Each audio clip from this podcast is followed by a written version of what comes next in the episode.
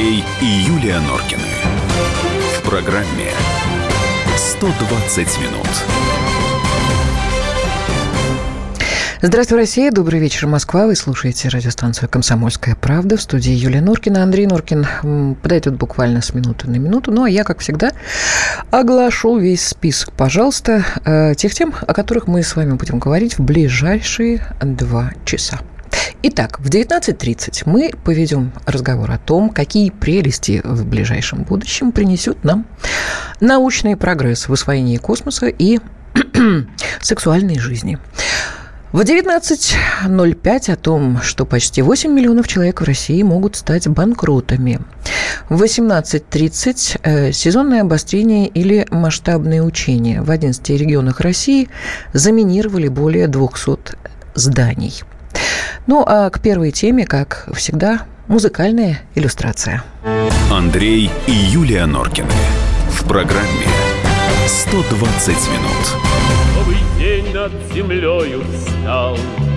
Под копытами пыль убиться, Где-то всадник с коня упал, Где-то красная конница мчится, Мне не думать об этом нельзя, помнить об этом не вправе я, Это наша с тобою земля. Это наша с тобой биография.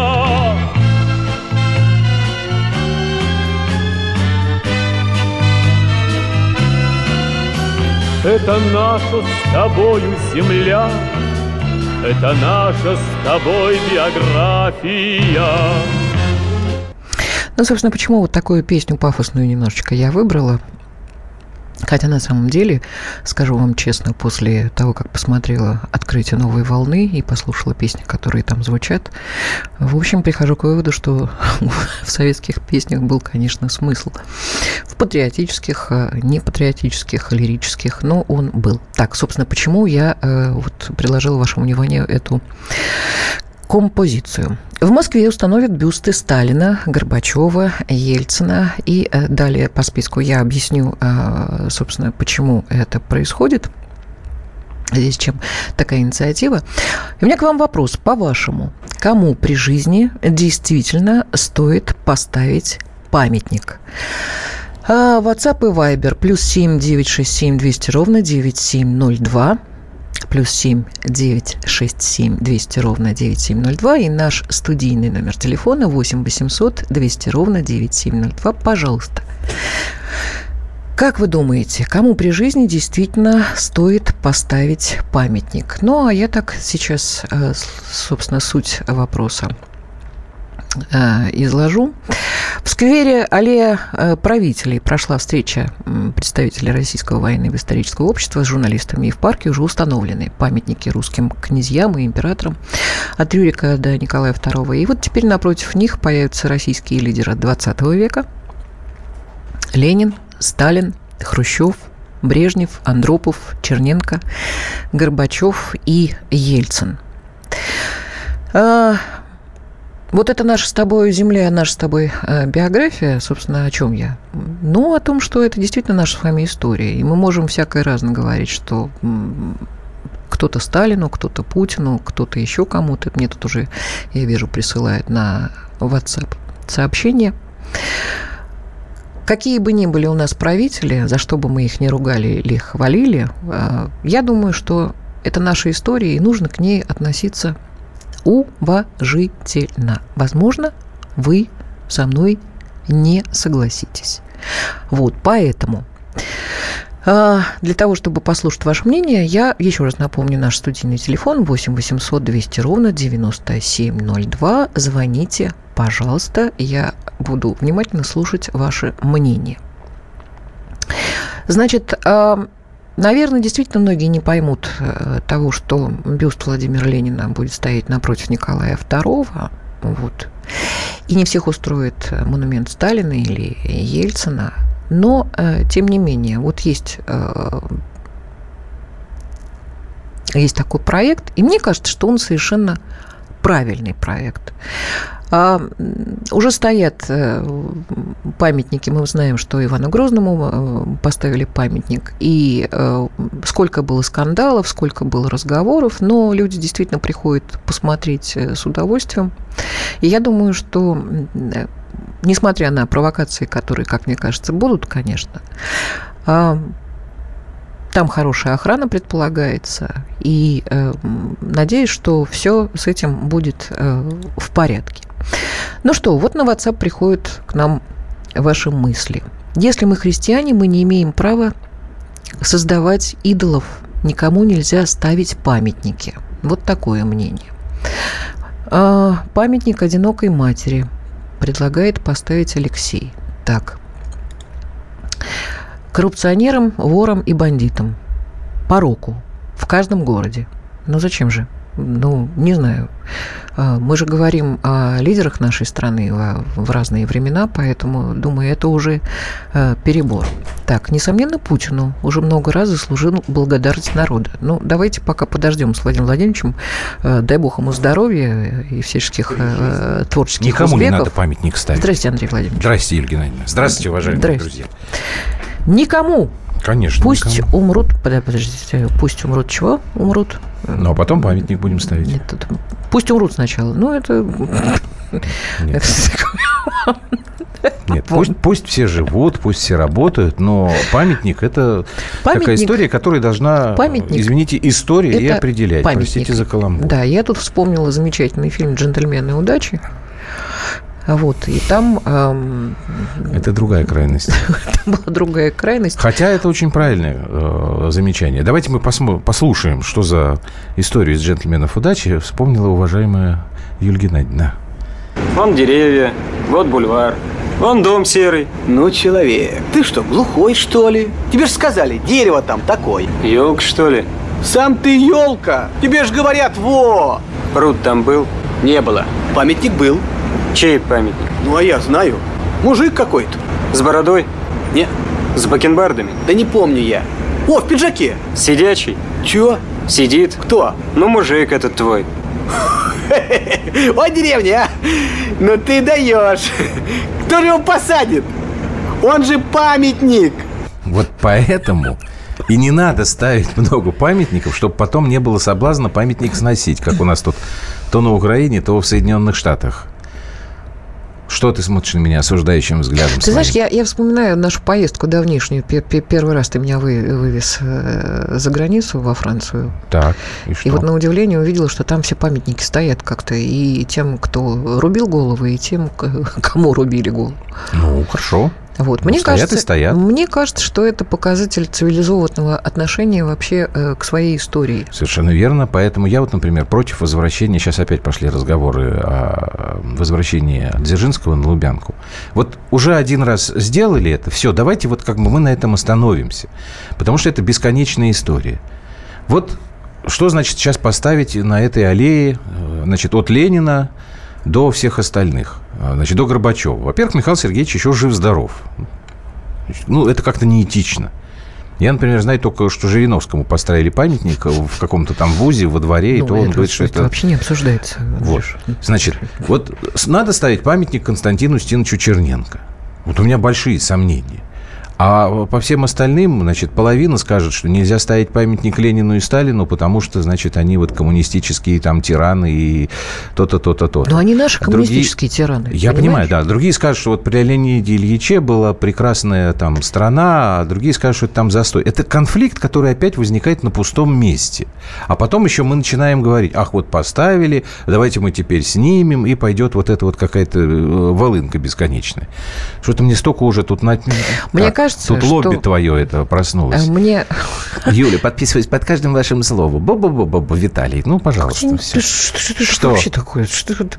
Нет, То хотела умную вещь сказать. Сейчас скажешь, сейчас скажешь, Не паузу успею сделай. паузы. Ну, так ты подумай, будет еще лучше Хорошо, я звучать. сформулирую. Давайте мы вернемся совсем скоро. Звоните 8967 200 ровно 9702. WhatsApp, Viber. Что вы думаете про эти памятники? Андрей и Юлия Норкины. В программе 120 минут.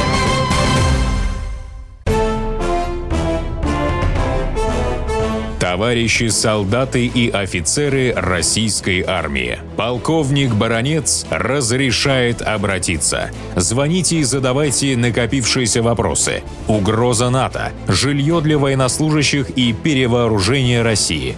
Обо всем этом Виктор Баранец знает лучше других. Программу «Военный ревю» слушайте по будням с 5 вечера по московскому времени.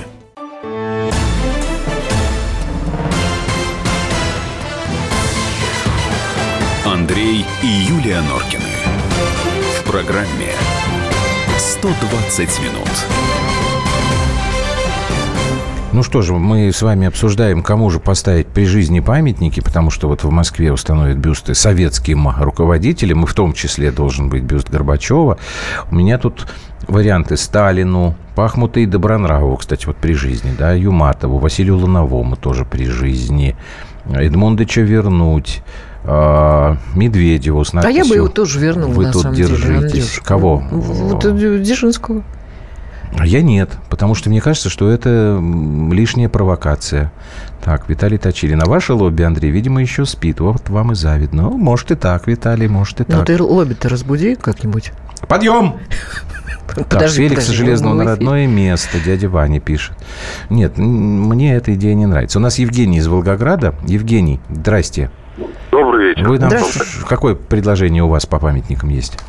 Ну, я так понял, что у нас у строителей данного мероприятия скульптурной композиции хотят ставить памятники всем правителям России. Да, Давайте ну я Дмитрий так будем понял, ставить. Да. Их, их 9 штук было. А тех, которые более-менее правили, там трое их было. Давайте зажжу Дмитрий, давайте ханом Золотой Орды памятники ставить. Ну, лично мое мнение. Да-да-да, мы да, вас да, слушаем. Да, мы здесь. Лично мое мнение, ну, 20 век настолько был противоречив, нас, настолько еще как-то время не устоялось, и не, мало слишком прошло, чтобы как-то с, с глубины прошедших лет, с высоты прошедших лет взглянуть и как-то беспристрастно попытаться оценить, что даже личность того же Иосифа Виссарионовича, ну, в некоторых домах я вот лично видел, как при входе в, в еврейский дом, там у них Маза Херц, они целуют при входе, на дверь такой вешают. Мизузочка, да. Мизуза. А наоборот, они, а, они входят и, и плюют и так далее. У них эти очень сидит, они вот при выходе и входе вот так вот делают, понимаете? Ну, с другой стороны, если не было у нас Иосифа Виссарионовича, на что бы у нас было во время Второй мировой войны? Тоже mm-hmm. хороший вопрос. А выиграли бы мы ее. Поэтому мне кажется, просто, если честно, очень рано. А по поводу Михаила Сергеевича и Андрея вот мне лично кажется, мне нравится идея поставить Леониду Ильичу памятник. Объясняю почему. Вот я был в, в Дюссельдорфе и в Гамбурге, там стоят два памятника Элвиса Пресли, бюсты. И у них всегда губы красные. Ну, поклонницы их целуют в губы, вот к памятнику Элвиса Пресли. Я думаю, у Леонида Ильича тоже всегда будут губы красные. Вот. А Никита Сергеевич, с ним рядом всегда будет такая память пузо. Либо початок, либо попкорн.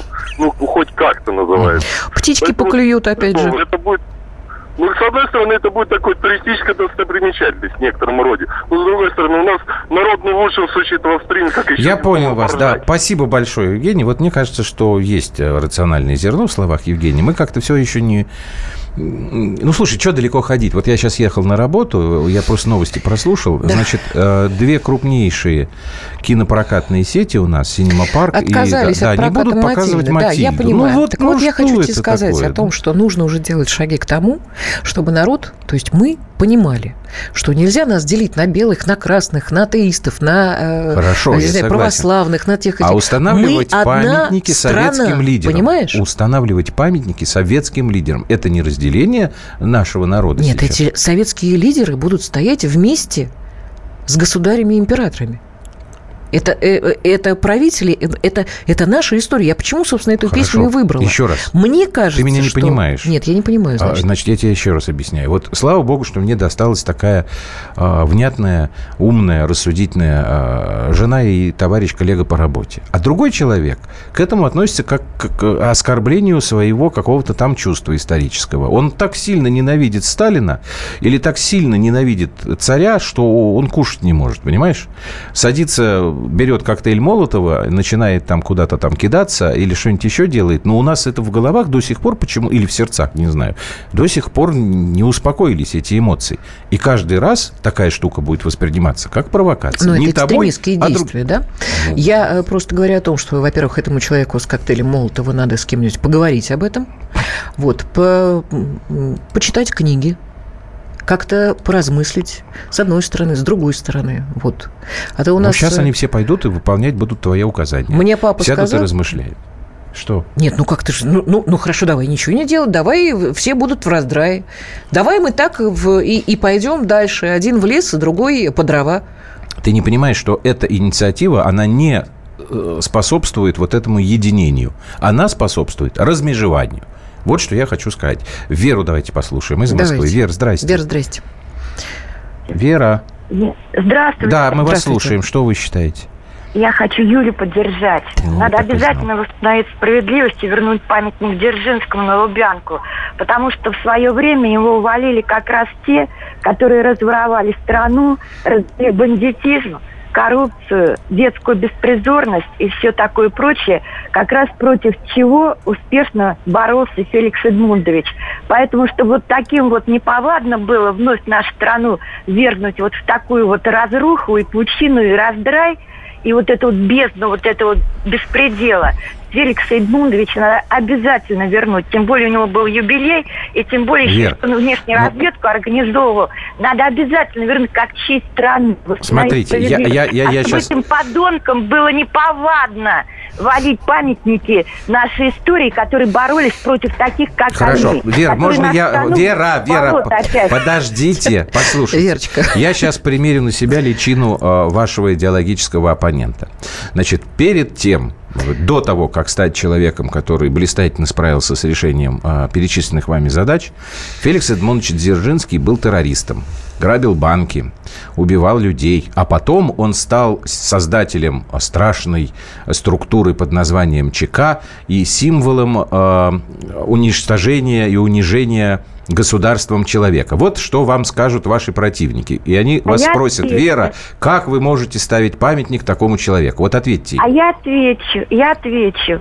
Во-первых, он грабил банки в пользу революции простых да. людей. То, что он сам убивал, они не докажут, потому угу. что он сам не убивал. Это вранье. И вообще, вот я говорю, просто никаких доводов нет против того, что поставить Хорошо, тогда, тогда, Вер, тогда смотрите, вы допускаете, что найдется достаточно большое количество людей, которые вот с вами будут не согласны? Правда ведь? А вам, правильно, потому вам что нужен вот этот конфликт. не согласны. Почему-то. Ага. Пусть они сидят и смотрят на этот памятник, ездят вокруг него и не подходят к нему. А и и не подойдешь на Лубянке. Спасибо вам большое. 8808 пишет, молодец, Вера. Вот вас Вера поддерживает. Так, ну, и ты будешь что-то читать или дальше прям прямой эфир, пока у нас звонки Давай есть? пока да. прямой эфир, да. А, Юля пока соберет. Дмитрий, Москва снова. Слушаем да, вас. Добрый, Здрасте. Добрый вечер. Спасибо, ведущий. Интересно вас очень слушать и смотреть по телевизору. Спасибо. Я всем забываю, что нас смотрят. Да. Так, да, да. ну. Э, по поводу памятника, можно я быстренько скажу, и второй тоже вопрос вам скажу тоже. Конечно, должен памятник стоять. Правильно девушка предыдущая э, сказала, что кто э, снял, то ты должен его поставить. Но я по поводу Матильды, можно два слова быстренько скажу? Ну, давайте это тоже в каком-то смысле да, по поводу, у нас память. Поклонска вы много очень говорили. Вы, то, э, у меня друзья многие живут в Владивостоке, все ходили, смотрели, и все супер, все понравился, нормальный, обыкновенный фильм. Но дело в том, что Поклонская лучше бы занималась не Матильдой вот этой, а занималась вы правильно до этого передачу или про коррупцию. Вы смотрите, что делается. Сбежала э, Максакова, на 20 миллионов кинула, получается, бюджет зарплату никто не выплачивает. Э, не зарплату, а деньги назад, по всей видимости, она никогда уже не вернет эту зарплату на 20 миллионов. Там сколько коррупционеров также сидит в этой Госдуме. Лучше бы она ими занималась, а не этой. Хорошо, Дмитрий, спасибо Понимаете? вам большое. Мы да. к коррупционной тематике вернемся, я думаю, через неделю Олег Лурье да. к нам опять придет. Спасибо вам большое. Вот. А что касается Матильды, ну, тоже к ней, наверное, похоже, когда прокат Мы должны будет. помнить и чтить свою историю. Так. несмотря на ее позитивный или негативный оттенок. Поэтому надо ставить всем нашим правителям с маленькой пометкой о его времени правления. Роман из Воронежа Хорошо, написал. каким правителям? Которые только в стране были? А в республиках? В республиках надо ставить правителем, э, ну, вот, руководителем республик региональных. Ну, об этом а в Роман, районах? Роман из Воронежа об этом ничего не написал. А в районах? Не знаю. А в э, этих самых поселках городского типа тоже будем ставить э, памятники? Может, мы лучше вместо памятников, там, я не знаю, асфальт на дорогу положим или детскую площадку сделаем? Памятники, они тоже, в общем, немножечко денег стоят. Владимир из Нью-Йорка написал. Так. Памятники ставить всем, чтобы у людей был выбор – в кого плюнуть, кому цветы. Ну да. Гениально. Как, как жизнь. Бывает дни, когда я памятник, а бывает дни, когда я голубь. А, еще у нас один звоночек. Давайте мы примем. Александр, здрасте. Вы откуда нам звоните? Вечер добрый, уважаемый ведущий. Здрасте. Город Королев. Вы знаете, я категорически противник на сегодняшний день ставить памятники государственным деятелям, Правильно. даже хотя бы за последние сто лет. Правильно. Ну, Потому что одна простая, вот до меня доходит э, вещь. Э, мы до сих пор не знаем даже, что они делали. Все в архивах э, до сих пор закрыто и не могут даже показать. Значит, они чем-то таким занимались, что у некоторых любимцев этих людей могут волосы дымом стать. Поэтому давайте так, все пускай устаканится, пройдет какое-то время, потом, э, как говорится, государственные, новые государственные деятели покажут нам результаты их предыдущей деятельности, тех людей, кому собираются ставить памятник, а уже потом будем Спасибо. решать, ставить или не вот ставить. правильно. Давайте мы здесь на этой ноте и закончим. Я победил в споре, потому что последнее слово дороже второго, да, дороже первого. У нас просто паузу надо делать. Новости. Я, я не могу тебе... А потому что ты со своим лобби меня опять сейчас забьешь. А мне надоело, что вы всегда против меня. Да-да-да. Андрей и Юлия Норкины. В программе 120 минут. И в России, Мысли нет и денег нет. и за рубежом. Да хоть на Луне. Как же ты не дурачина, братец, тебя много сантиков, а ты в тюрьму попал. Деньги правят везде. О них говорили, говорят и будут говорить. По будням с 13 часов 5 минут по московскому времени в программе «Личные деньги» на радио «Комсомольская правда».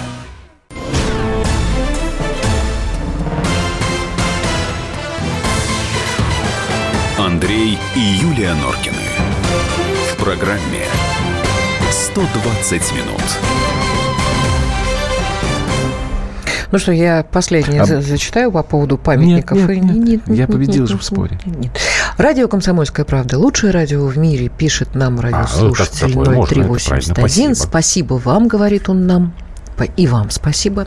И далее он пишет. А у Брежнева, наверное, не губы красными будут. Дорогой радиослушатель, э, о сексе мы поговорим Почему? после Брови, брови будут у Леонида 19.30. Ильича, и брови Не будут. знаю. А Мишель пишет, не почему не установить в Москве статую экс-мэра Юрия Михайловича Лужкова в натуральную величину с кепкой и ульем? А была, кстати говоря же, был, Церетели же делал Лужкова. И Путин э, делал Церетели, он в этом, в кимоно. Но их, правда, Слушай, у мозгов хватило никуда не выставлять. Не, ну были у него скульптурные такие работы, ну как портрет, как художник. Пишет портрет. Скульптор тоже может делать портрет, только он его не кистью Тебе и опять красками. что-то пришло. Мне пришло спасибо. Вот Светлана пишет из Сталина. А, Люблю ваши программы. Для нас в свободной Европе вы как глоток, глоток свежего воздуха. У вас очень много поклонников в Эстонии. Берегите Россию. Светлана, спасибо вам большое. Мы постараемся вас не подвести. У меня даже мурашки по Да. по- Вот, сейчас у нас, э, Ребят, тема, спасибо которая- вам большое. Вы даже не представляете, насколько это, Это важно. правда, да. потому что, потому что среди вот всей этой мерзости, которая льется на нас, э, и когда говорят, на что нас, все а нас на- ненавидят, на- я на- имею в виду на э, на страну, на Россию, как говорят, что нас все ненавидят, и вздохнули, когда совок распался. Это дорогого стоит, вот то, что вы пишете. Спасибо. Давайте дальше пойдем. У нас менее а, радостная тема. Андрей и Юлия Норкины. В программе 120 минут.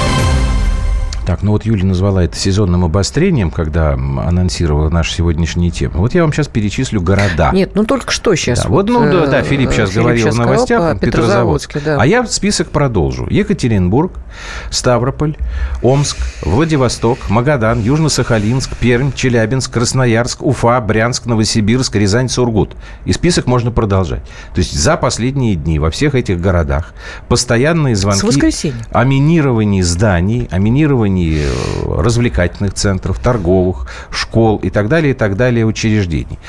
И вот что это такое? Значит, появилась действительно какая-то информация, что это якобы учение спецслужб. Но, насколько я понимаю, это уже все опровергли, никаких учений нет. Давайте мы сначала э, обратимся к Омску, потому что если Там мы первые с Юлей правильно да, были, понимаем, да. там все начиналось. Ну и там, конечно, веселуха. Я вот и смотрю по корреспондент инф- комсомолки в Омске Ксения Угланова уже с нами в эфире. Ксения, добрый вечер.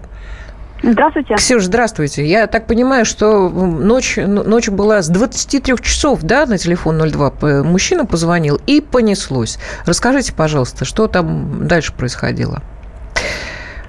Первые звонки, их было около шести. И они раздались одновременно э, в разных учреждениях города. Мгм. Это были четыре кинотеатра, торговый центр «Мега» и мэрия. Как раз где работала городская избирательная комиссия, и она заканчивала работу по подсчету голосов. Проходили у нас выборы депутатов в Мгм. городской совет в этот день.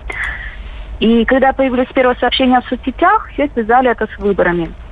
Но Так. работа закончилась в избирательной комиссии, а история все-таки продолжала обороты.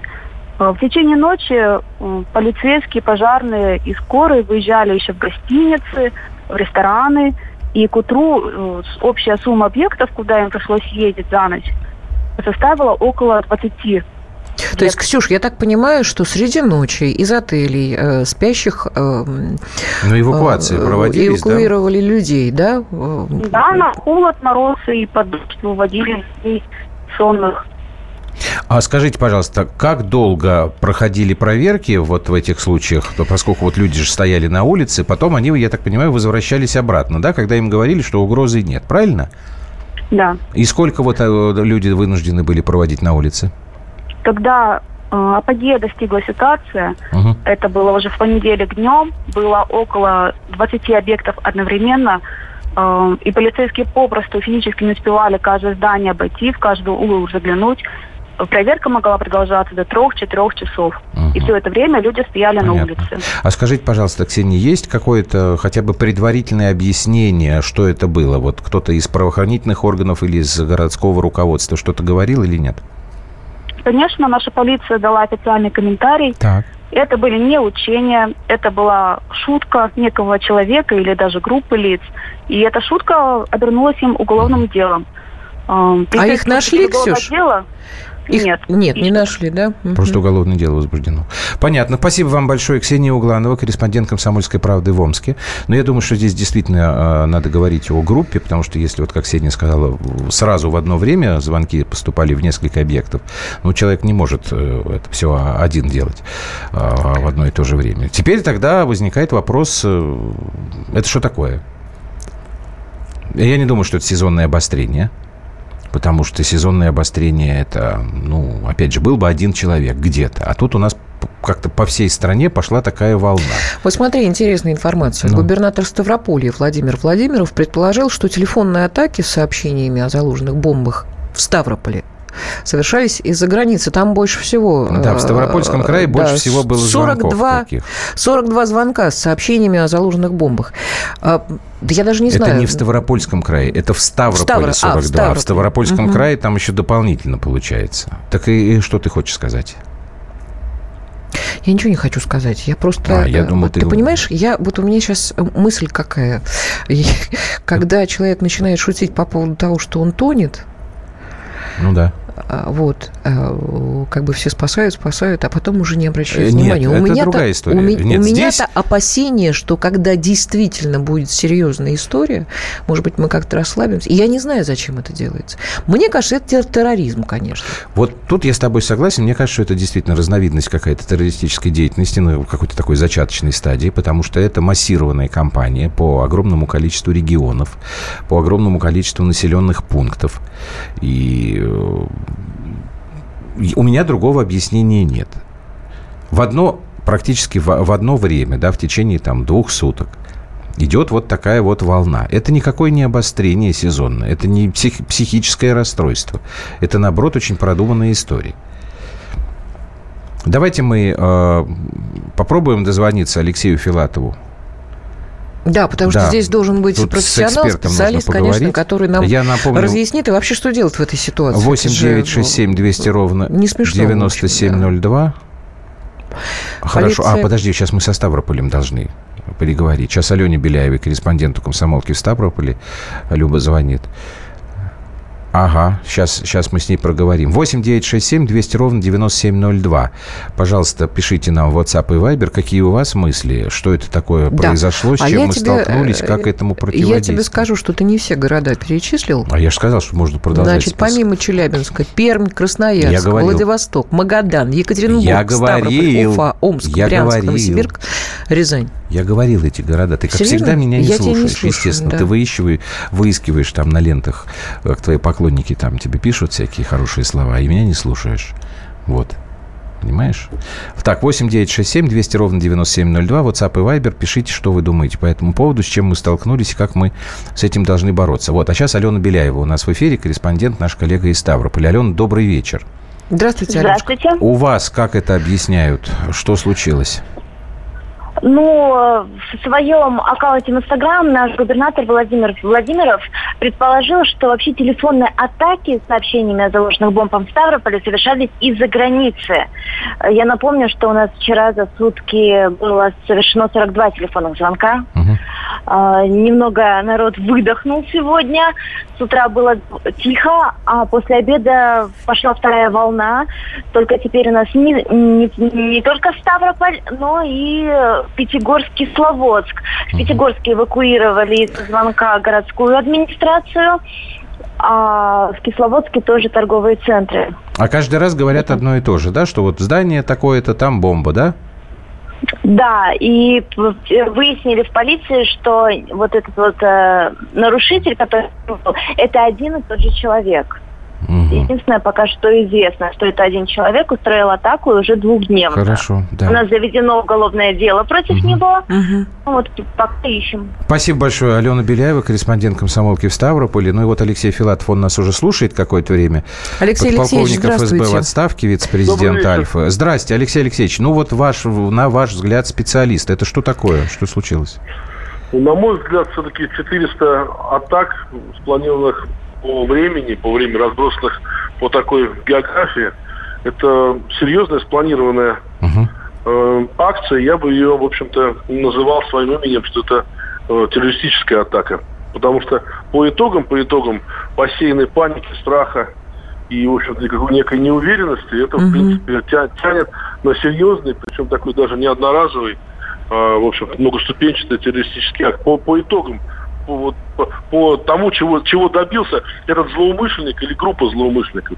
Но вообще похоже, что это спланированная, хорошо финансируемая операция достаточно серьезным заказчиком. Скажите, Алексей Алексеевич, а можно вообще есть э, э, возможность того, чтобы найти всю эту э, э, губкомпанию? кто звонил, как- наверное, можно найти. вообще Ну, есть знаете, такие... Теоретически, теоретически всегда так и было. В общем-то, наверное, в 99% случаев э, такого хулигана находили. Но когда это был хулиган? Один. Как правило, как правило, да, субъекты такие были, они, как правило, или были школьного возраста, то есть несовершеннолетние, которые хотели сорвать урок или еще какое-то мероприятие. да. Мгм. Да, балду. Или э, психологически, психически неу- неуравновешенные, а чаще всего находящиеся под наблюдением у психиатров люди, которых потом отправляли на долечение в психиатрические больницы. И этих людей, которые, ну, как сказать, э, по-дилетантски планировали э, такие деяния, их найти было достаточно легко, в общем-то, по горячим следам. Но то, что сейчас происходит, происходит, я думаю, что э, заказчик предусмотрел, предусмотрел, в общем-то, ситуацию, что будут пытаться найти источники этих звонков, и сейчас существует достаточно серьезная техническая возможность эти звонки маскировать так, что, в общем-то, найти их практически невозможно. Теоретически можно, Але- а практически невозможно. Алексей Алексеевич, и тогда у нас полминуты осталось. Вот как вы думаете, цель этой атаки какая была? Напугать людей, да? Цель посеять панику, страх и неуверенность в завтрашнем дне, неуверенность в, в общем-то, в, в Да. обществе, своим государством прежде всего надо дестабилизировать обстановку в стране Спасибо, после да. выборов. Ага. Спасибо, Алексей Филатов, вице-президент Альфы. Давайте после паузы мы как раз с вами и поговорим. Вот э, вы чувствуете страх после этой атаки или смогли его побороть? Андрей и Юлия Норкины. В программе 120 минут. Товарищ адвокат! Адвокат! Спокойно, спокойно. Народного адвоката Леонида Альшанского хватит на всех. Юридические консультации в прямом эфире. Слушайте и звоните по субботам с 16 часов по московскому времени.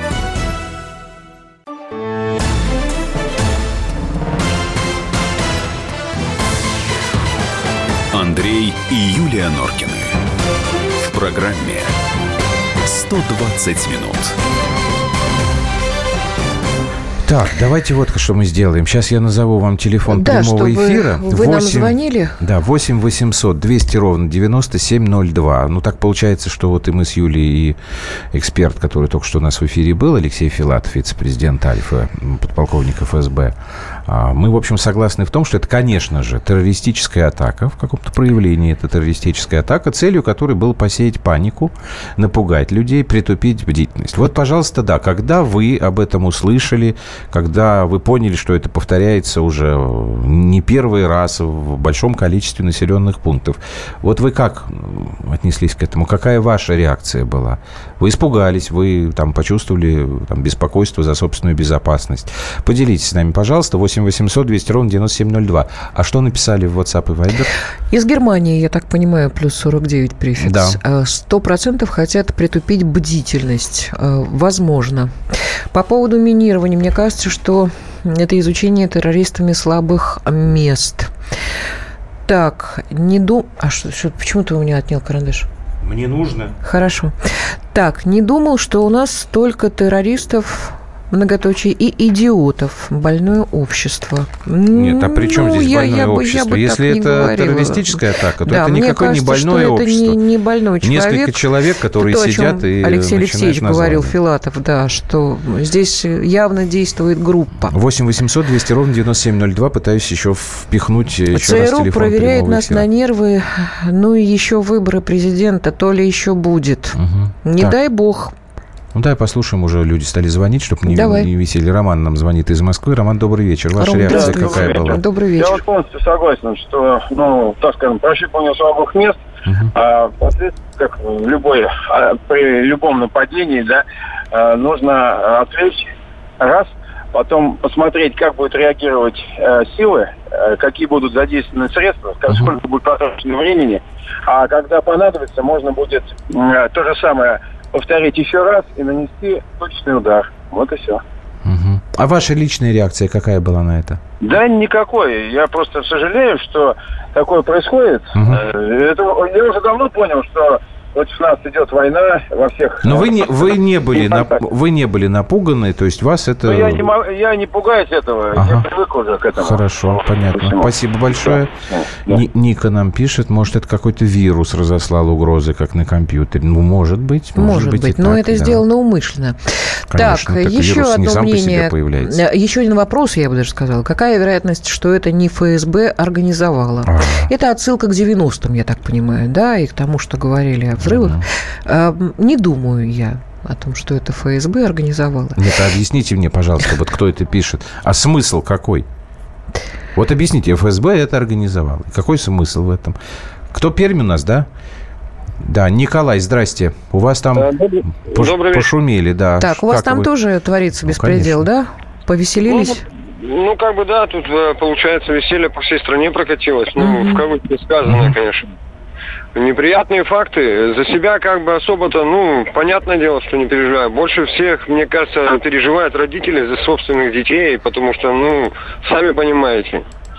Э, Когда ребенок за несколько километров и понимаешь, что сейчас в городе начинается паника, просто быстро не доехать до школы и думаешь всякие мысли лезут. А паника начинается или люди все-таки как-то... э, Ну, нет, ну все равно правоохранители работают как бы в этой, ну, все равно есть какие-то там действительно службы, которые, ну, стараются, чтобы паники не было. Но, Мгм. по крайней мере, каждый человек может повести себя в данной ситуации по-разному. Ну, а в общем и целом население более, себя э, здраво ведет? Это, не, это выводили не 10 человек, это выводили несколько тысяч, понимаете? Да, а мне просто, мне ну. просто интересно, э, люди себя все-таки в большинстве э, зд- здраво ведут, то есть помогают правоохранительным органам, как-то пытаются не истерить. э, Не, то ну, есть- естественно, все как бы стараются не поддаваться панике, там, истерике, потому что, ну, все, в основном-то ведь там как бы, ну, заведение, конечно, учебное заведение, там, может быть, и есть возраст, ну, такой, будем так говорить, младший возраст. Ну, в основном-то все равно, как бы, вот, допустим, институт выводили, там где-то автовокзал. Ну, то есть люди здравые, адекватные, все равно старались реагировать, как бы, правильно на эти вещи. Не поддаваться панике. Но все равно страх есть у людей. Спасибо Это, вам, Ну, Николай. понятно. Скрывать нечего. Это, спасибо, на- это спасибо нормально, большое. страх это нормально. Так, э, тот, который написал по поводу ФСБ, он тебе Ну. отвечает. Такой смысл, как американцев запугивают террористами и русскими. Не знаю, мне кажется, это притянуто за уши. Но неприятная Ничего не история, и здесь Ничего какой выход? А мы- мы- Вы знаете, у нас кого-то запугивают Вы знаете, мне в продолжение э, разговора о памятниках вот такая мысль пришла, что сейчас все больше и больше э, происходит э, таких историй, такие Каких? ситуации возникают, когда, вы понимаете, им совершенно безразлично телефонным террористам, э, не телефонным террористам, а реальным, которые взрывают. Кого мы любим? Сталина, Ленина, э, императора. Совершенно все равно. Мы люди одной страны. Поэтому вот то, что нам рассказали сейчас из Перми, и, и это хорошо, что люди понимают ситуацию, не истерят, а действуют э, здраво. Ну, тут Понимаешь, не я об этом, Согласен. э, собственно. Давай еще один звонок, нам просто ск- скоро заканчивать. Михаил, добрый вечер. Откуда вы нам звоните? Вечер добрый. Из. Стерлитамак. Так, Стерлитамак. Стерлитамак. Мгм. Ваша реакция на все эти новости? На эти новости э, это последствия солнечной вспышки. Вы думаете? Да-да-да.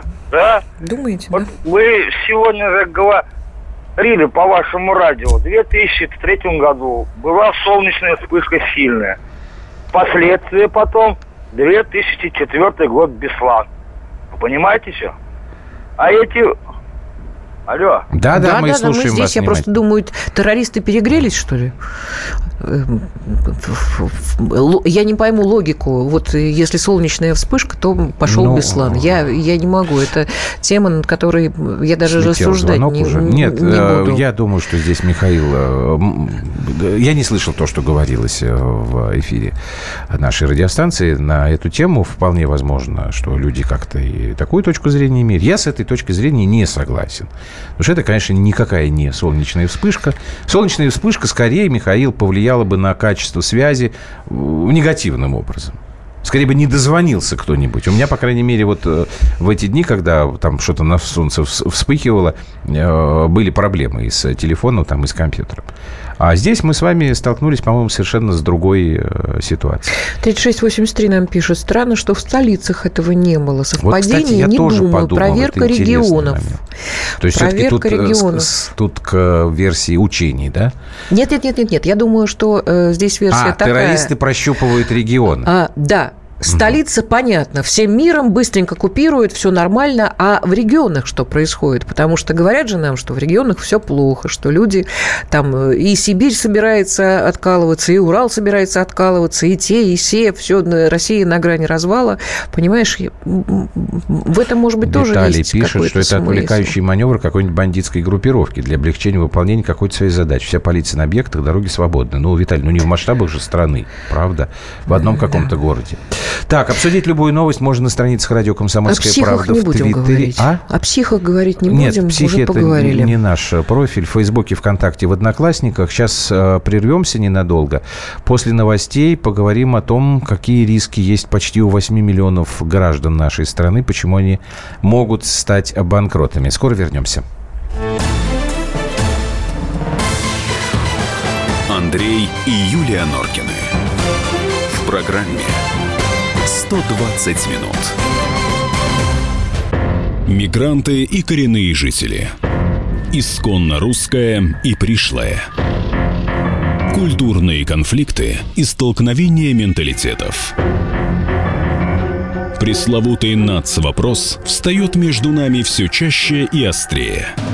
Ставим его ребром на радио «Комсомольская правда». Программу «Национальный вопрос» слушайте каждую пятницу после 7 вечера по московскому времени.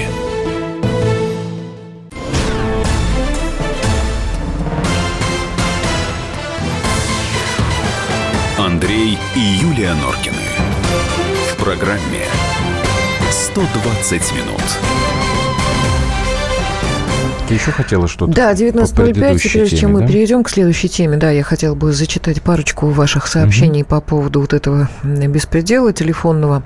Здравствуйте, я из Ставрополя. У нас звонок поступил диспетчеру одного из автовокзалов. Сообщили о минировании нескольких школ, рынков, вокзалов, администрации и тому подобное. Так что не факт, что это группа МОК. И один пошутить, Да не нет, знаю. ну, уважаемый Но самое наш главное, что корреспондент, это ж не в Сергей- одном городе. Самое ну, главное, что Сергей написал. Кстати, паники не было. Ну, прекрасно. Это Все с хорошо. пониманием относились к происходящему. И вот с этой, в этой связи я подумала, что подобные действия, они ведь, э, ну, наверное, там проверяют, как, чего реагируют спецслужбы и прочее, прочее. Но мне кажется, что вот такой форс-мажор, он всегда как-то сплачивает людей. Ну, может быть, это мое советское такое, знаешь, прошлое, которое там, да, все вместе. Хотя почему советское? Соборность для России всегда э, э, была главным таким орудием, которое помогало выстоять в любой э, трудной ситуации. Ну, я не знаю, мне кажется, что истерика это вообще не совсем в нашей ментальности. Деструктивная история, Помнишь, да? мы ходили с детьми в э, московский один из э, торговых центров, и там что-то то ли свет погас, то ли что-то пожар какой-то был, и тоже всех эвакуировали из кинотеатра. Мы в кино тогда не попали. Да, да. Ну, тоже не было никакой память, па- паники, все вышли спокойно. Так, 120 минут. Я хочу быстренько вам сказать, что будет после нас сегодня в эфире и что сейчас мы будем говорить. Значит, э, после 9 в 21 депутатской прикосновенности Роман Голованов и Виталий Милонов будут с писателем Александром Никоновым общаться. Если вы смотрите программу «Место встречи» на НТВ, то вот знаете, что я Александром Петровичем часто вступаю в споры. Он у нас такой ультралиберальный человек, писатель. А тема такая, на Украине собираются легализовать эвтаназию. Вот стоит ли России перенимать опыт а, подобный. Вот. А сразу после нас, в 8 часов, Саша Яковлев будет беседовать с Владимиром Сунгоркиным, главным редактором «Комсомольской правды». Вот. А мы же сейчас перейдем к теме очень такой... Это, знаете, тема «перевертыш».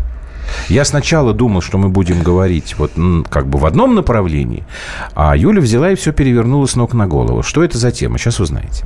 Андрей и Юлия Норкины. В программе 120 минут.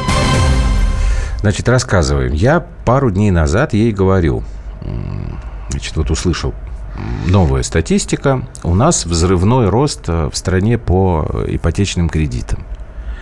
Там, я не помню сейчас цифры точные, но смысл был такой, что у Сбербанка там чуть ли не на 30% подскочило, там в ВТБ этого там 20 там, с чем-то.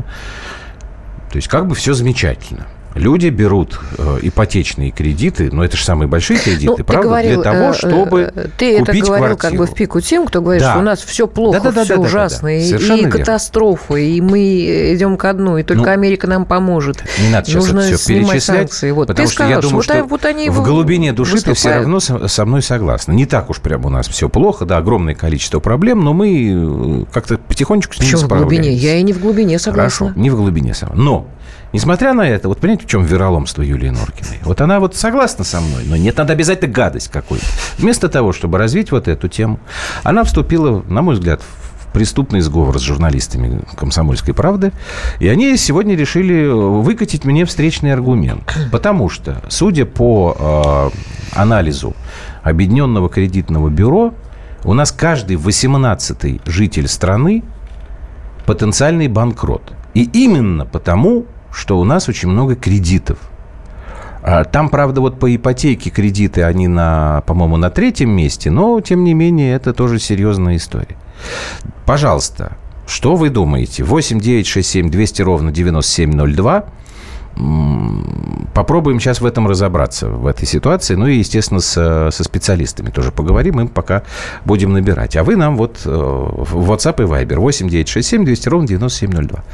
Вот. Ты зачем эту тему вот так повернула, скажи мне, пожалуйста. То есть ты хочешь сказать, что кредиты это вредно. И тут я с тобой, наверное, в глубине души соглашусь, но как-то вот без них не очень получается.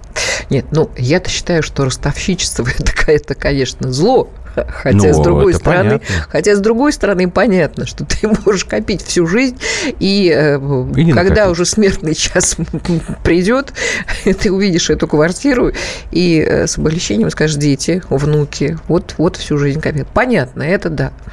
Нет, э, я, я на самом деле вот о чем думаю. Я думаю о том, что мы берем с легкостью кредиты, потом не отдаем. Вот мне, э, почему я э, Никите Кричевскому хотела позвонить А и услышать э, его мнение. Э, Вот этот закон о банкротстве, он людей сподвиг к тому, что можно не выплачивать кредиты? Или все-таки это закон, который не э, То позволяет есть, короче быть говоря, ты хочешь злостным сказать, неплательщиком? ты хочешь сказать, что закон о банкротстве, он дисциплинирует человека или он дает ему возможность, э, вот если обстоятельства так сложились, ну, как бы с меньшими Ну, потому что потерями человек выйти ну, я сейчас возьму Ладно, 980 тысяч рублей профессор э, на, Кричевский на у нас машину. слушает. Здрасте, а Никита поскольку у нас есть банк, закон о банкротстве... Никита ну, Александрович, ну вы нас потом. слышите? Ну, я не могу женщинам передавать, перебивать. А вы учитесь. Добрый вечер. Вы учитесь. Добрый вечер. Не-не-не, я- сколько лет, я- сколько я не зим. как правило, в ток-шоу, где перебивать это в порядке вещей. Хорошо, давайте попробуем во всем раз- разобраться. Вот сначала Давай. вот на Юлин вопрос по поводу этого закона о банкротстве. Вот его смысл в чем? Его смысл в том, чтобы облегчить долговое бремя а, физических лиц. При этом а, в его настоящей редакции в долговое бремя имеет отношение целиком и полностью к людям, у которых э, долги серьезные. Ну, это, как- это- какая это- цифра? Вот это се- серьезно. 500 тысяч рублей. Так. А, Плюс ко всему, это большие издержки, связанные с тем, что нужно подавать заявление. Они как и материальные, так и временные и административные. Нужно подать заявление, нужно а, добиться того, что вас признают банкротом. Нужно оплачивать э, конкурсного управляющего, арбитражного управляющего. Плюс э, это ведь не избавляет вас от необходимости в дальнейшем уплачивать а, когда-то в долг деньги, например, да? Вот но я и хотела спросить об при этом, этом, да. При этом это дает определенную передышку, если сказать рассрочку. рассрочку. А, конечно, в том случае, если ваших активов, э, вашего имущества не хватит для полного погашения. А если не хватит? Так, то, то есть мы Будете приходим... выплачивать. Будете Э, выплачивать. Никита Александрович, то есть мы по- приходим к тому, что вот э, меня признали банкротом. Не могу я, даже по прошествии четырех месяцев в поисках работы, если я ее потеряла, ну не могу я выплатить этот кредит. Значит, смотрят, какая у меня квартира, какая, какая у меня машина, есть ли у меня серебряные ложки, э, э, всякие э, цацки, бриллианты, там вся, вся эта история. То есть все это пойдет по, э, э, на уплату, я так понимаю? Ну, в, в самом простом варианте вы правы. А если нету ничего этого? А Ни если машины, нет ни ничего квартиры? этого, тогда, а, э, ну, я не юрист, но я себе представляю это следующим образом. Э, дело либо а, ведется и отслеживается ваша история дальнейшего, а, дальнейшей трудовой деятельности, ведь вы же не всю жизнь будете а, без работы, правильно? Вам ограничивается вызов, а, выезд. а, Вы не можете совершать определенные регистрационные действия, будь то а, жилая недвижимость или средства передвижения, тот же автотранспорт. И, иными словами, вы получите очень серьезное поражение в правах.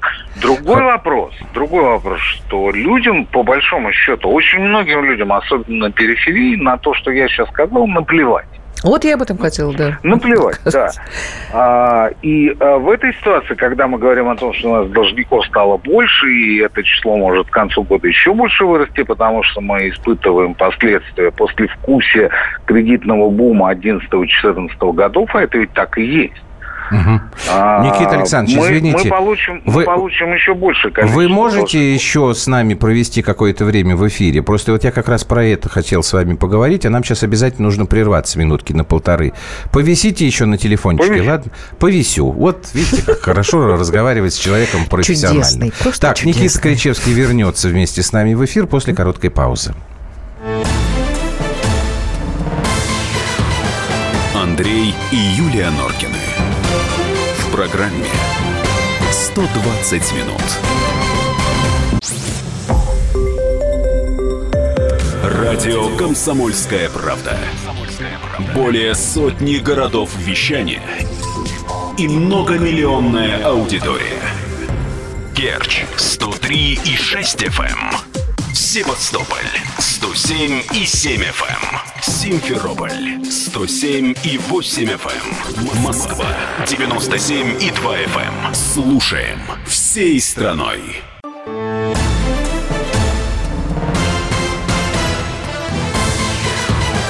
Андрей и Юлия Норкины.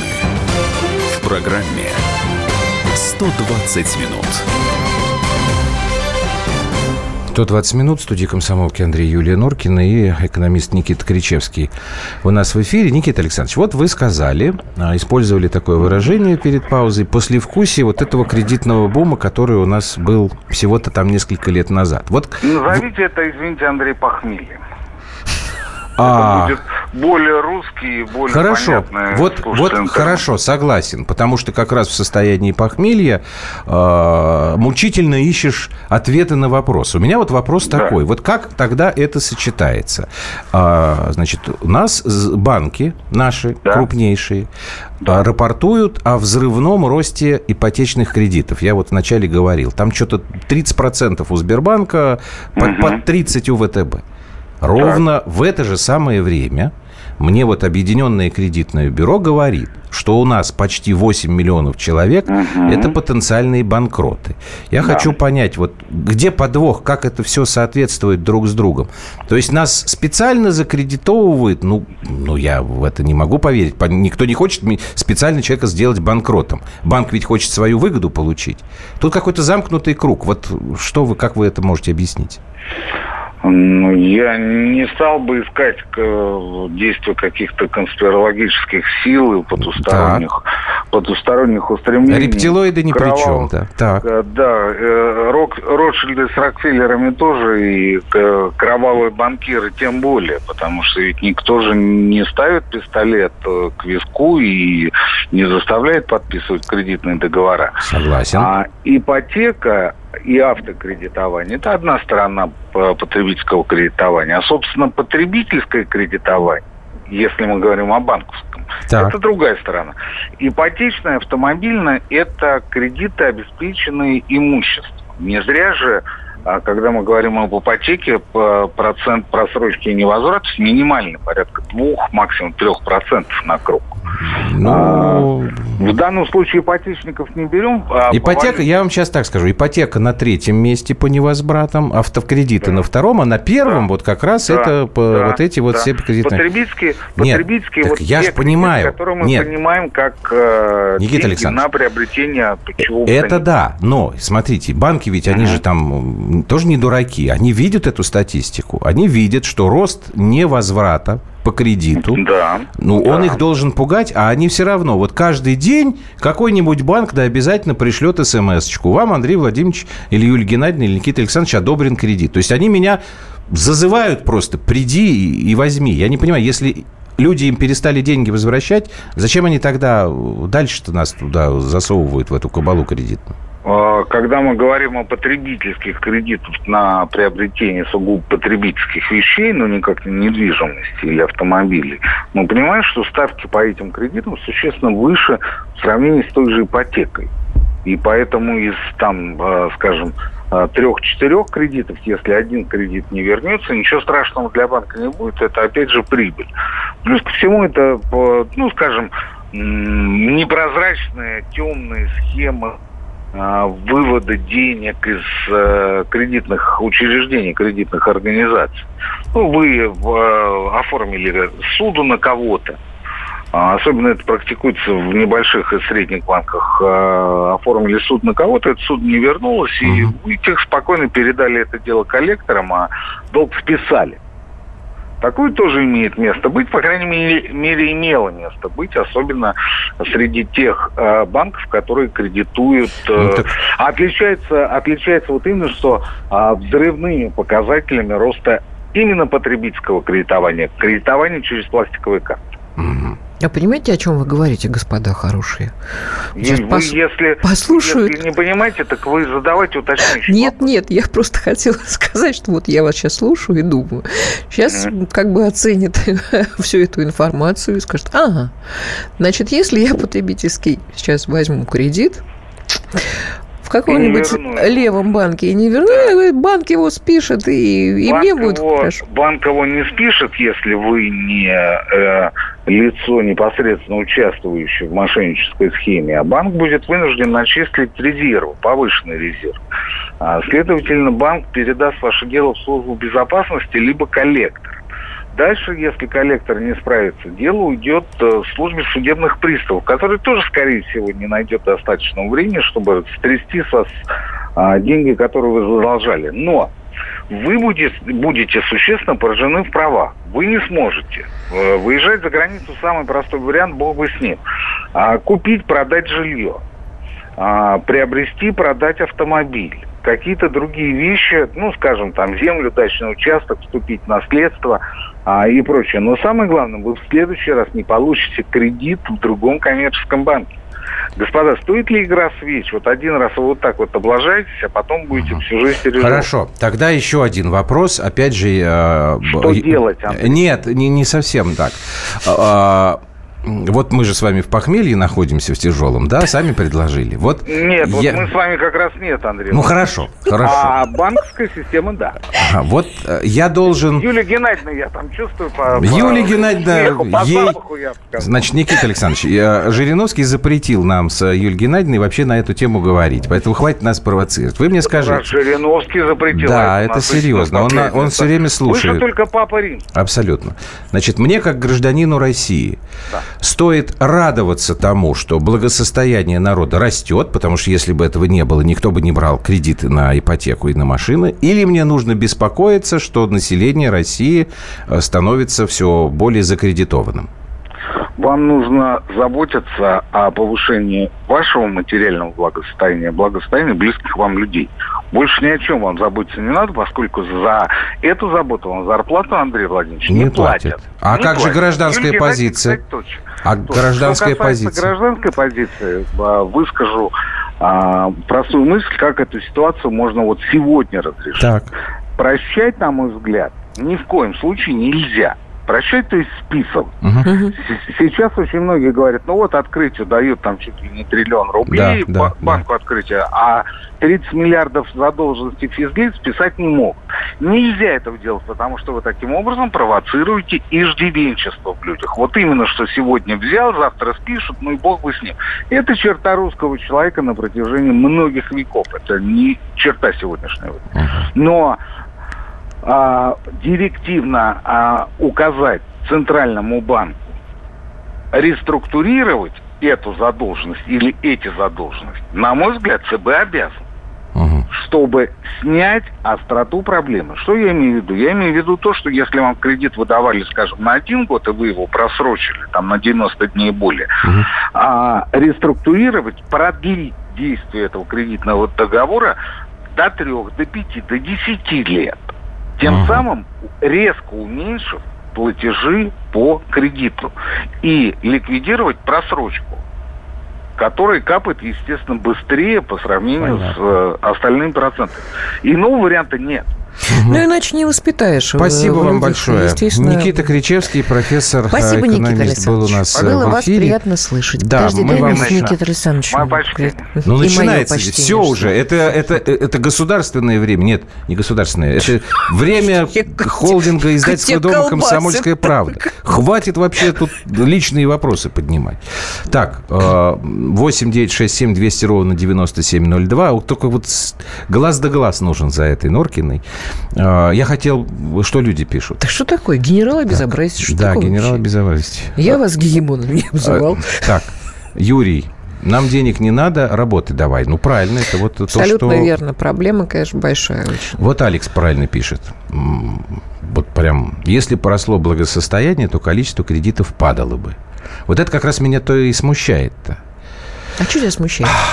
Потому что у, у- у тебя нет возможности решить свою проблему, ты сама Андрюш, говорила, за счет вот- твоей зарплаты. Вот давай тебе так нужно дополнительно. да? Вот на Западе все так живут. Да, и что Есть теперь? работа, и нет работы. И что теперь? Очень часто бывает нет работы. И что теперь? Но мы живем по А- западной карте. А зачем мы, должны жить по западной Ты карте? меня спрашиваешь? Да. Я не знаю. А зачем ты мои слова говоришь? Это я все время говорю про Запад, про э, рыночную экономику, про либерализм, который у нас вот... Бу-бу-бу, Это мой аргумент. Юля молодец, Николай пишет. Фу, на вас.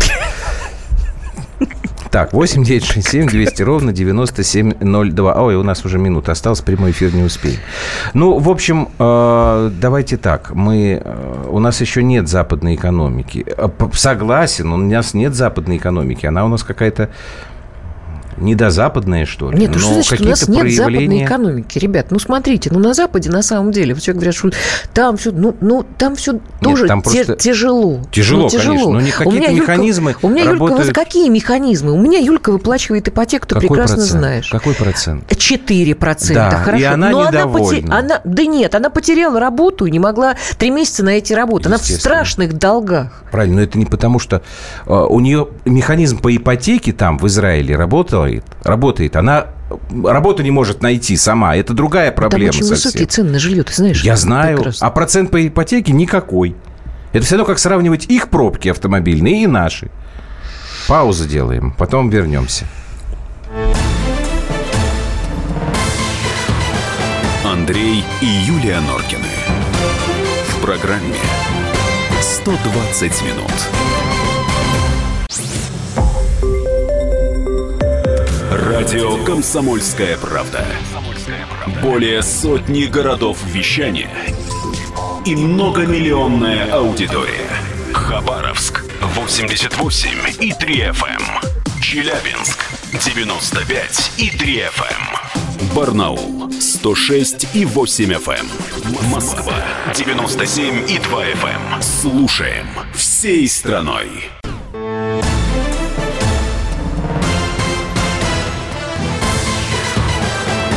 Андрей и Юлия Норкины.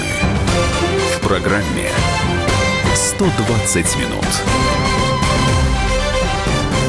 Я просто хочу напомнить, дорогие радиослушатели, что не аудиозапись по WhatsApp, не аудиовызов я принять не могу. Это WhatsApp. Это плюс Ну, 7 не- нет, 967 просто 200 мы в ровно эфире это не можем, 9702. да. Мы- мы- а мы наш студийный номер телефона сообщения. 8 800 200 ровно 9702. Да, но пока вы не звоните, потому что вы еще не знаете, про что мы сейчас будем говорить. А будем мы с вами вместе говорить про научно-технический прогресс, потому что у нас есть две новости. И мы оставшееся время хотим разделить пополам. Значит, первая новость, она э, условно положительная. Значит, китайцы утверждают, что они разработали э, супердвигатель, который работает без топлива. Я не знаю, что это такое, я человек туповатый в технике. Я знаю, что эта новость со вчерашнего вечера была в топе Яндекса. Гуманитарий. Да, Фигов. я гуманитарий, хренов, фигов, как хотите. Я могу сказать, что, значит, двигатель этот называется M-Drive. Э, В нем топлива не нужно. Там есть э, две такие фигни. Одна фигня называется магнетрон, а вторая фигня называется резонатор. Первая фигня создает специальные микроволны, вторая фигня эти волны улавливает, воспринимает их колебания и превращает их в тягу. Эдисон просто. Да, ё-моё. Только такие слова Вот, так смотрите, э, дело в том, что в интернете появился ролик, где, значит, китайский молодой э, человек, мужчина, ученый, вот он демонстрирует эту штуку, она работает. Наши ученые немножечко сомневаются в этой истории, потому там что говорят, что... в том что? еще, что в космосе Да, ну, можно, можно летать, там э, будет, в да. реальном времени. То Ну, есть за, за быстро. три, за, быстро, за два, за три месяца долетел Долететь до до Марса. Луны и обратно, э, Там, ну, просто там, Вот, куда? да, на край Солнечной Центавра. системы можно долететь там за несколько месяцев. Значит, это первая новость. Э, Двигатель, который нарушает А законы давай мы физики. сначала по ней поговорим, а Не-не-не, потом я сначала скажу, чтобы люди не разошлись. Потому что вторая новость про научно-технический прогресс а, касается статьи, опубликованной в издании «Нью-Йорк Пост». Там ученые предупреждают, что совсем скоро а, секс-куклы, ну, понимаете, что это такое, да? Нет, я, например, не понимаю. Я знаю резиновая Нет, ты не Зина. пон- Ну, это вот, А да. что такое секс-кукла? Это приблизительно, ну, следующее поколение. Они э, получат возможность убивать людей. То есть вот настолько как бы прогресс э, продвинулся, что э, мужчина обделенный женской любовью в силу каких-то там причин. Пошел в секс-шоп и купил себе специальную вот эту куклу. Ты, у тебя просто устаревшие понятия. Ты дремучий человек. Вот ты меня обзываешь в, в двигателях, э, там, я ничего не понимаю. А ты вот посмотри в интернете что-нибудь. ничего Да. не понимаю. Я тоже, но картинки есть такие, что закачаешься. Так вот эта вот закачающаяся партнерша, она может а- клиента а ты убить, рассма- потому а ты что... Подожди, да, я ей объясню. Это нормально, Иначе я я, не смогу объяснить. Прикольно вообще. Потому что хакеры будут взламывать вот эти вот э, приспособления для любовных утех и человека убивать. Вот такой кошмар.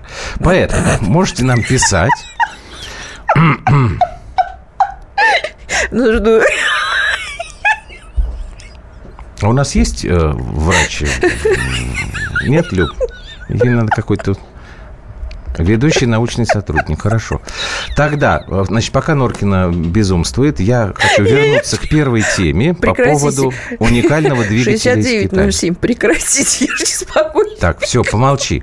Так, давай мы поговорим с э, Натаном Эйсмонтом, ведущим научным сотрудником Института космических исследований э, Российской Академии Наук. Натан Андреевич, добрый вечер.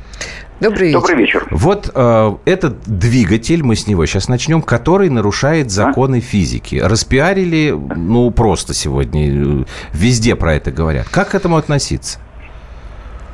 Ну, вы знаете, время от времени какие-то идеи, э, ну, часто безумные, чаще всего безумные, э, как вдруг оказывается, интересуют, ну, простых э, людей, да, так скажем, Э, неожиданно совершенно. И поэтому вот э, из-за этого интереса, не совсем понятно, ну, наверное, из-за такой подсознательной веры в чудеса.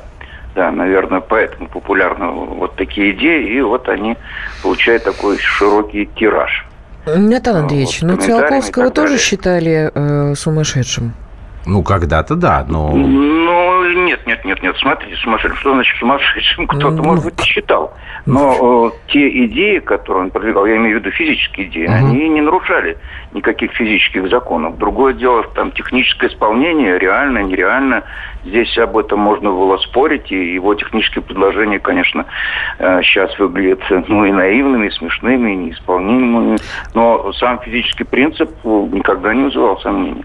Вот. А здесь, э, ну, нарушение законов физики, ну, точнее говоря, третий закон Ньютона нарушает. Мгм. А вы видели ролик этот, Натан Андреевич? Ну, я его, честно говоря, даже и не стал смотреть, хотя А. фотографии я посмотрел, да, ну, ролик, ну, что там смотреть? Ну, они же его Э, я предъявляют как доказательство. Вот он у нас там работает. Что-то там они смотрят на А, него. а как здесь докажешь? Э, Здесь я, я могу вам сказать, что у нас же свои есть изобретатели в изобилии, да, и они, конечно, э, немножко портят жизнь тем, кто рецензирует их изобретения, да, потому что Так. требование какое? Отвечать вежливо. А изобретатели сейчас сильно продвинулись и свои изобретения посылают не через какую-нибудь там Академию наук или там Президиум Академии наук, да, а через администрацию президента. И там строго контролируются такие-то сроки, нужно ответить. Интересно, знаете, я не знала об этом. Хм, интересно. Да, да, да, да. Так-то в Академию наук послал, ну все и сгинуло. И а всё, в администрации президента это контролирует очень жестко. Знаете, и просто так, а ерунда это или, или бред, так не ответишь, понимаете? И в этом есть некая проблема. Вот. А, так вот, я э, говорю, что у нас изобретатели и есть собственные, да, в том числе и высокопоставленные, к сожалению, да. Вот. И э, вот такого рода, рода двигатель-движитель, я не побоюсь назвать его фамилию этого генерала, фамилия Меньшиков, вот, он со страшной силой продвигал эту свою идею, которую мы, которую мы коротко называем гравицапой, да, ну, по Да, есть устройству, которое демонстрировалось в, Кинзадзе, вот, Мгм. в фильме Гайдая. Ну вот, так вот он э, таким влиянием располагал, что э, был э, изготовлен прибор, который якобы этот эффект может продемонстрировать. Был поставлен прибор на э, спутник, со спутника выделена телеметрическая информация, которая должна была подтвердить, что да, вот эта идея, она работает. Ну, конечно, никакого подтверждения не было, но сам факт, что вот через все эти препоны удалось пройти, потому что ну, сюда же есть люди, э, ну, понимающие, которые с самого начала знали, что это ну чушь. Ну, а Натан Ну, Андреевич, а вот все-таки скажите, а почему тогда, ну, как-то вот все говорят, что никогда не будет создан вечный двигатель, и все равно пытаются его придумать? Это что за упрямство? Ну, с или ш- вечным двигателем там же, вы знаете, еще, бог знает, то ли в 19 то ли раньше, в 19 веке было принято решение такие предложения не рассматривать. С порога, да? Вот. А что касается э, других каких-то устройств, которые тоже нарушают э, основные законы физики, ну, скажем, э, дви- двигатель без отброса массы, который сдвигает тягу. Вот то, что Да-да-да. в китайском изобретении. Вот это, к сожалению, приходится рассматривать, потому что такого решения глобального не было принято. И под разными соусами вот такие предложения поступают время от времени. Ну, на самом деле, конечно, заманчивая идея, да, тогда никакого топлива не нужно, чтобы лететь там куда, на Луну, на Марс или, или дальше. Ну, вот, э, к сожалению, надо топливо, Вот я вот сейчас вот посмотрю... иначе тягу не создашь. Смотрю я на этот ролик, это, собственно, такой мини-фильм, на самом деле, на пять с половиной минут, Э, и это делает э, китайский канал, есть у них такие э, каналы, CCTV, ну, знаете, их много. Вот CCTV 2, э, здесь идет и демонстрация, и, и схема, и графика, и вот ученые, ну, я, Да. конечно, по-китайски не могу читать, вот, потом какая-то Да. девушка там у карты стоит, все это объясняет. И самое интересное, Да. значит, они заявляют, что на самом деле они начали эту историю тестировать еще в декабре 2016 года, и сейчас они достигли результата, и именно поэтому они об этом объявляют. Вот если это, если это, смотрите, если это блеф, вот зачем они тогда это делают? Мы и так знаем, что у китайцев есть хорошие успехи в космосе. Зачем тогда им придумывать-то? это? Ну, ну это же, это же так, э, вот есть, есть вселенная, да, Так. которая там каким-то законом, а здесь они посягают на законы вселенной. Это, конечно, это очень почетно, да, и э, замечательно показать, что вот мы не понимали этих законов, и вот вам доказательства. Вот они совсем другие. Это же, о, какое продвижение нашем познании мира, какие обещания для дальнейших э, устройств, которые вот перевернут все наши возможности, э, то, что было невозможно сделать. Ну, это, конечно, это, это замечательно.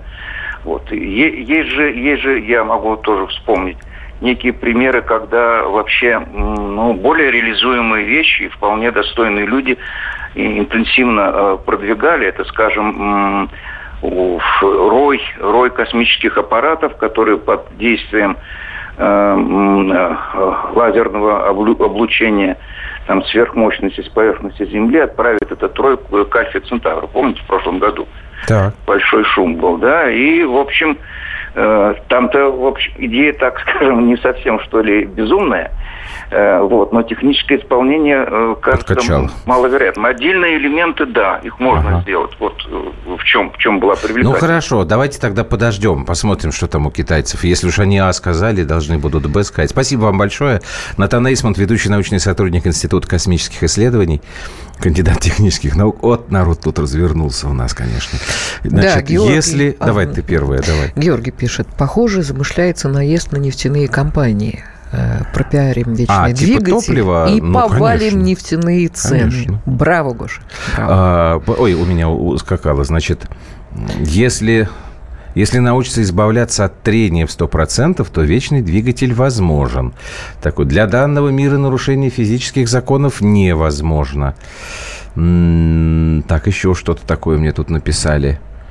Ну, в общем, давайте так, договорились, будем ждать. На данном этапе, пишут нам, 0033 написал, на данном этапе развития физика не объясняет многих явлений. Это правда, да. А, Поэтому Физика- можно утверждать, вообще что наука- такой двигатель нарушает Вообще наши наука не объясняет даже создание о нашего мира. физике. Мне очень нравится это объяснение, что большой взрыв. А что взорвалось? Так никто толком объяснить не Ну, может. ну, так, р- все. Разные ученые, Разные кстати ученые, говоря, разные есть ученые. ученые, которые действительно Хорошо. подтверждают, что есть некая Люди, высшая сила, будьте которая... бдительны, секс-куклы а, совсем скоро научатся убивать людей. Это еще одна научно-прогрессивная новость, которую мы должны обсудить. Мы должны успеть, потому что тут, тут меня уже спрашивают, а зачем, зачем такой кукле вход в интернет, если ее хакеры могут взл- взломать?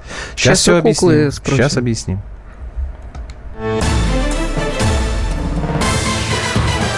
Андрей и Юлия Норкины.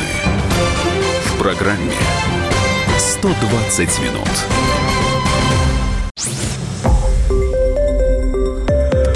Радио «Комсомольская правда».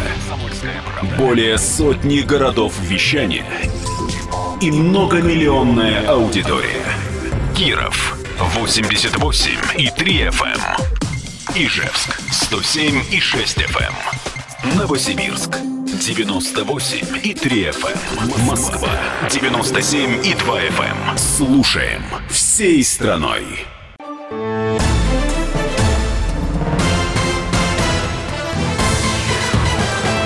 Андрей и Юлия Норкины. В программе 120 минут.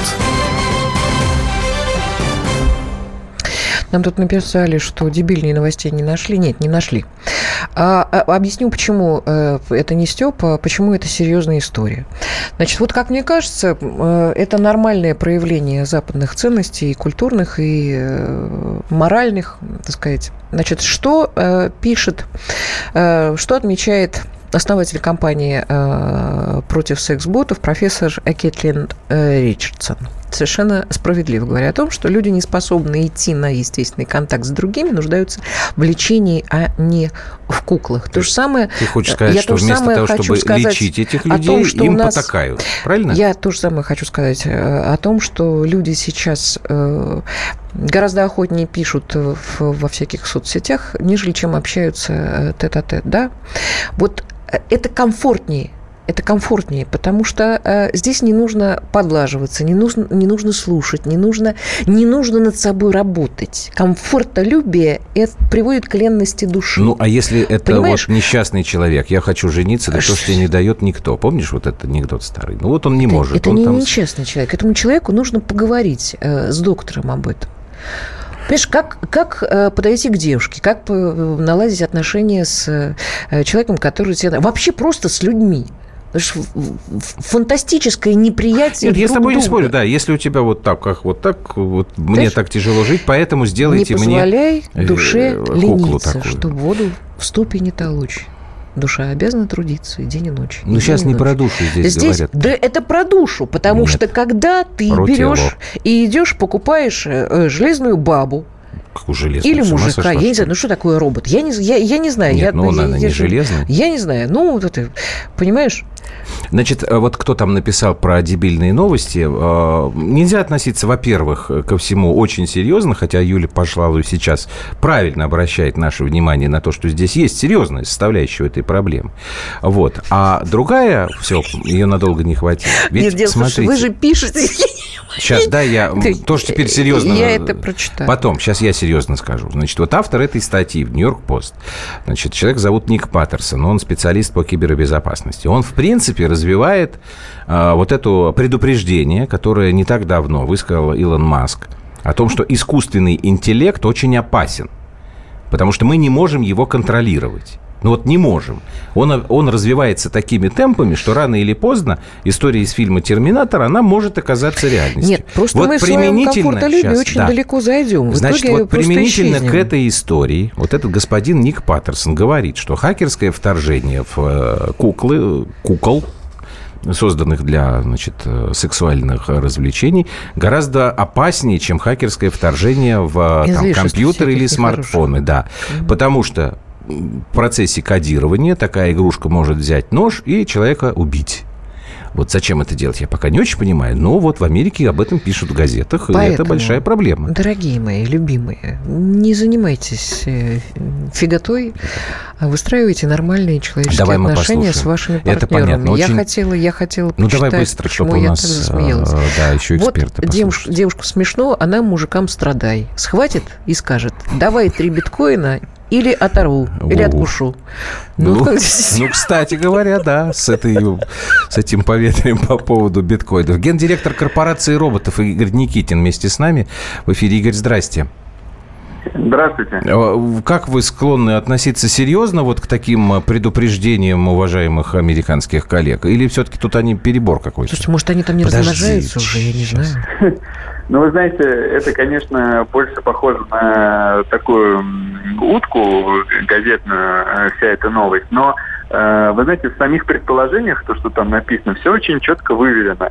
То есть робот есть? Есть. Робот может э, двигаться, ходить, выполнять какие-то функции. Может. Есть руки, есть какие-то ну, другие части Так, тела, спокойно, могут спокойно. С остановимся на руках. тела, да. Да, да, да. Я не буду бы углубляться. Не надо. Соответственно, у робота есть э, все необходимые приводы. Ну вот, например, даже у нас на робостанции на ДНХ есть робот, который полностью как андроид сделан. Например, такие роботы управляются не только электричеством, но там есть еще воздух под давлением, пневматические мышцы или гидравлические приводы, которые создают определенные усилия. Но вот у нашего робота, если руку пожать, если его неправильно настроить, ну, настроить на Так. более сильное рукопожатие, то он может так пожать руки, что ну вот кости как бы хрустят. Вот натуральное такое рукопожатие. Нет, ну, Игорь, э- Вот. это, это робот, которого вы настраиваете, человек. А если мы с вами говорим уже о следующем этапе, когда у робота обладает э, интеллектом? Его Вы не знаете, надо настраивать.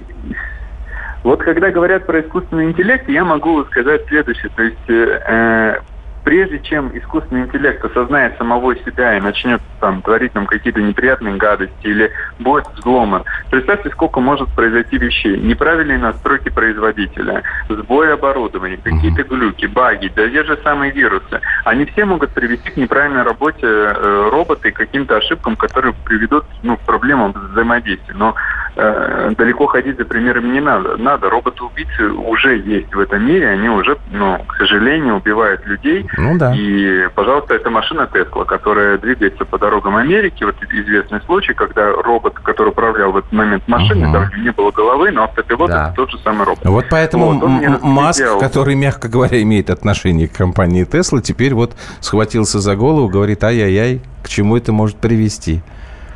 Спасибо вам В большое. этом Да. плане, конечно, нужно контролировать э, развитие этих технологий и всегда помнить о последствиях. Спасибо большое. Игорь Никитин, Да, генеральный директор кто корпорации будет роботов. контролировать, если бабло побеждает зло? И если То эта история хочешь- продается, тогда Продается, будут конечно. покупать, Нет, ну естественно. я просто Тут сейчас вот- 3683 спрашивает, а интересно, робот до и после в душ ходит? Какие вы все... Вот вы смеетесь. Я, я сейчас просто... Пошляки! Нет, дело не в этом. Я сейчас просто пошел э, на страничку вот э, по газетной вот этой публикации. Вот действительно все здесь. э, и, и цитирует журналист. Сейчас даже скажу, как журналиста зовут. Журналиста зовут Джордж Харрисон. Какой ужас. Что-то это на псевдоним похоже, но не важно. Ну, вот, смотрите, я сейчас, я же от себя говорил про Илона Маска, а здесь как раз и ссылки на Илона Маска, и на Терминатор, и здесь вот все про, про это написано, что я, я так понимаю, что действительно вот робот, который заменяет человека в э, половой жизни, для части наших землян это, это не нонсенс, это нормально. Если мы с вами принимаем это вот как за данность, как за факт, слушайте, ну это, Ты знаешь, то, мне- то, то это, это, это кошмар. ты знаешь, Катастрофа уже больше- произошла. Больше и больше хочется отстаивать православный христианский Конечно. мир. Правда, надо только это с умом делать. Нет, это нужно делать эм, искренним. Ну, хорошо, искренне. Не с умом, а искренне. Но если мы Без- с вами сидим... кликушества. Вот вы говорите, дебильные новости. Это не дебильная новость, это ужасная новость. Понимаете, люди на полном серьезе относятся к тому, что человек может э, свое физическое влечение, вот желание этого, гасить за счет общения с роботом. Ну, слушайте, это вообще уже какая-то хрень. И ничего удивительного в том, что рано или поздно этот робот сочтет себя оскорбленным, станет и убьет этого человека. Кошмар какой. Сам себя напугал. Норкина. Успокойтесь, пока... Что? Ну, ты так, читать нет, это я не, я не могу. Я, Ну и не читай тогда. э, Тут у вас где розетка, это я не понимаю. Вы м, поразборчивее пишите, пожалуйста. Все, нам уходить пора. Хорошо, что все-таки среди э, слушателей э, и ведущих радиостанции «Комсомольская правда» 100% нормальных людей, и нам это все с вами не грозит. Да, вот здесь написали, Ну. прав- м, правда, Юля права. В чем? Да подождите Юля вы, всегда пожалуйста. права. Да нет. Вы уже готовы ее не слушать сразу? Мое Юля живое права. общение совсем э, до минимума усохло. Конечно. Вот. Если вы это понимаете, значит, у вас еще не все потеряно. Да не только у вас до минимума. К сожалению, мне кажется, что у всех, а особенно у молодежи. Вот я, знаешь, интересную картину Полминуты наблюдала. осталось. Э, Муж и жена, она под капельницей лежит, и, и поскольку я рядом была, вот в Андреевске, ой, не Так, буду. короче, полминуты. И вот вроде бы им пообщаться, она в телефоне, он в телефоне, и вся, и вся история. Ты на меня намекаешь? Нет, нет, нет, я говорю, что вот рядом си- сидела молодая пара совершенно. Они оба, в- каждый в своем мире. Все, а мы с вами вместе. Завтра э, мы вернемся а, опять в эфир. Программа 120 минут. Сейчас вам э, песенка про страшную тетку дьявольскую До свидания. от Клиффа Ричарда.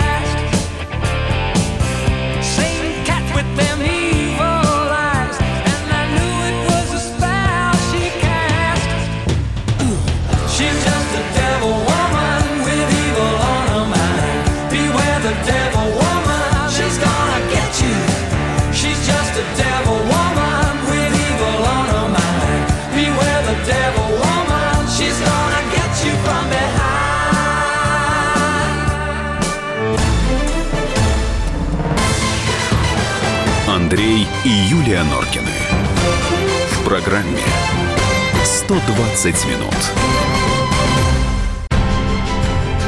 Будьте всегда в курсе событий.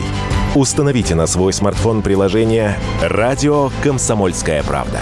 Слушайте в любой точке мира. Актуальные новости, эксклюзивные интервью, профессиональные комментарии. Доступны версии для iOS и Android. «Радио Комсомольская правда». В вашем мобильном.